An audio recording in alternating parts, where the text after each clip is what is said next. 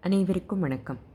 வேத ஓசையும் வீணையின் ஓசையும் சோதி வானவர் தோத்திர ஓசையும் மாதர் ஆடல் மணி முழ ஓசையும் கீத ஓசையுமாய் கிளர்வுற்றதே அப்படின்னு சேக்கிழார் பாடிய திருவாரூர். ஏதோ கொஞ்சம் நேத்திக்கு பார்த்தோம் இல்லையா? இந்த ஊரோட தல புராணமோ கோயிலோட பெருமைகளோ தேரோட அழகை பற்றியோ நிறைய கேள்விப்பட்டிருப்போம். தெரிஞ்சுக்கிறதும் சுலபந்தான் நேற்று தியாகராஜர் குறவஞ்சி பற்றி சொன்னேன் இல்லையா?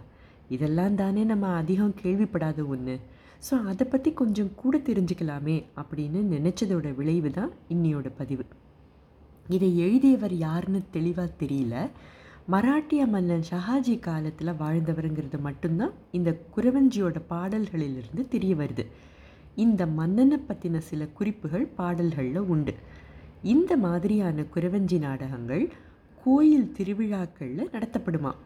தியாகேசர் குறவஞ்சி திருவாரூரில் தேவாசிரியன் மண்டபத்தில் பங்குனி மாதம் பிரம்மோற்சவத்தப்போ நடத்தப்பட்டு வந்துதான் இதோட கதாநாயகியோட பேர் ராஜமோகினி. நாரதரே குரத்தி வேடம் போட்டுக்கிட்டு வந்ததா சொல்கிற குறவஞ்சி இது. நமக்கு பரிச்சயமான சில பழமொழிகள் இதில் இருக்கிற சில பாடல்கள் மூலமாக தான் வந்ததோன்னு கூட தோணுது. வீணே காலம் போம் வார்த்தைகள் நிற்கும். அடுத்தது காக்கும் வேலியே பயிரழித்தால் விளையும் வாரெப்படி. அடுத்தது எளியாரை வலியார் வாட்டினால் வலியாரை தெய்வம் கேளாதோ? இப்போ இந்த மாதிரி ஒன்று இருந்ததே தெரியாத நிலை.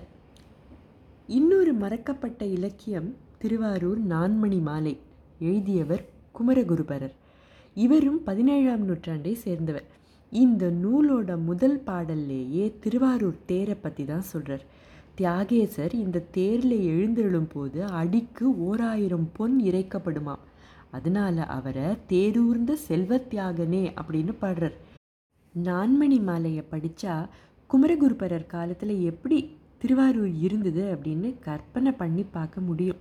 ஊரோட மதில்களில் மணிகள் பதிக்கப்பட்டிருந்ததான் வைரம் நவரத்தினங்கள் நீல மணிகள் இதெல்லாம் இருட்டை விரட்டி அடிக்கிற மாதிரி இருந்துதான் உயர்ந்த மணி மாடங்களில் கொடிகள் பறந்துக்கிட்டு இருந்துதான் எவ்வளோ உயரம்னா அந்த கொடிகள் சந்திர மண்டலத்தை தொடுற அளவுக்கு வேற இருந்துதான் தவிர சோலைகளோட அழகு அங்கிருந்த மரங்களை பற்றின விவரங்கள் ஒன்னையும் விட்டு வைக்கல குமரகுருபரர்.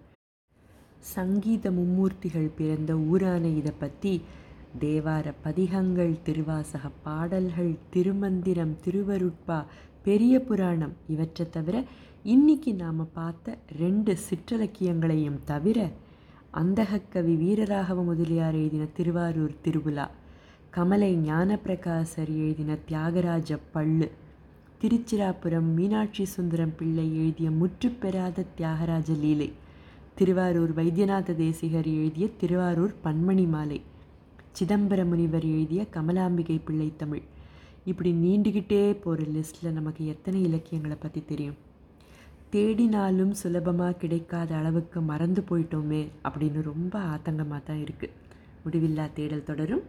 நன்றி. வணக்கம்.